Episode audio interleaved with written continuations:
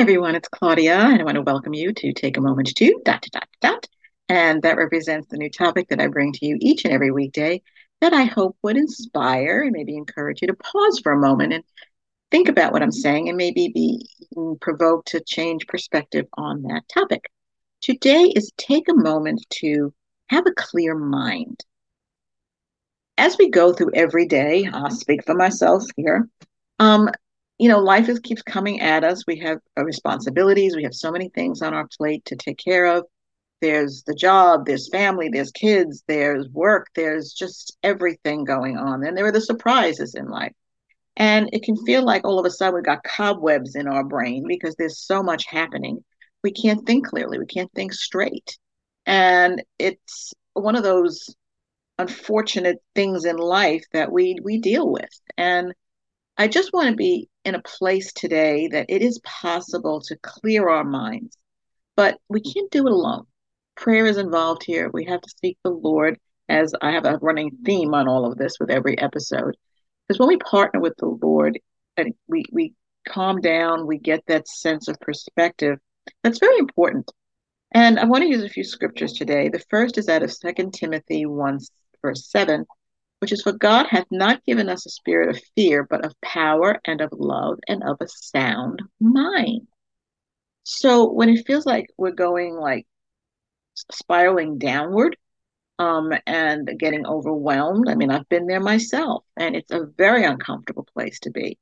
But God has given us this not spirit of fear, but He gave us power by the Holy Spirit and the ability to have a sound mind when we rest in him when we speak his word when we seek him and we ask for his help he will he will help us get that place of um, peace and confidence in him. So it's it's really important that we we we close in and do that on a daily basis.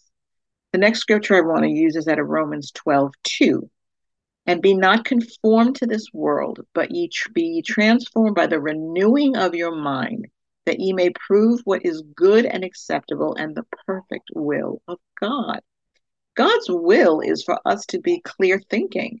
His will is for us not to be confused. His will is not for us to be all tensed out and not being able to function because of all the stress and the things that are thrown at us on a daily basis. But mostly, you know, if we look to the world for answers, there's going to be a lot of angst, a lot of confusion, a lot of everything because that's what the world brings us. There's a lot of naysayers out there. There's a lot of people who speak negatives. I mean, I've said this before just turn on the news. It's negative, negative, negative, negative. I mean, it's constantly pounding us day in and day out, moment by moment. So, I mean, I've even learned to turn the news off because, and I, I get much clearer when I do that because I'm not inundated every day with this, um, this ambush of of bad news. Um, I want to focus on the good news. I want to focus on what God has to say because we can rise above the circumstances when we're in Him. And the last scripture I want to use is out of 1 Corinthians 14 33, which is, For God is not a God of confusion, but of peace. So when we focus on Him and we come, we are in that place of, I don't know what to do.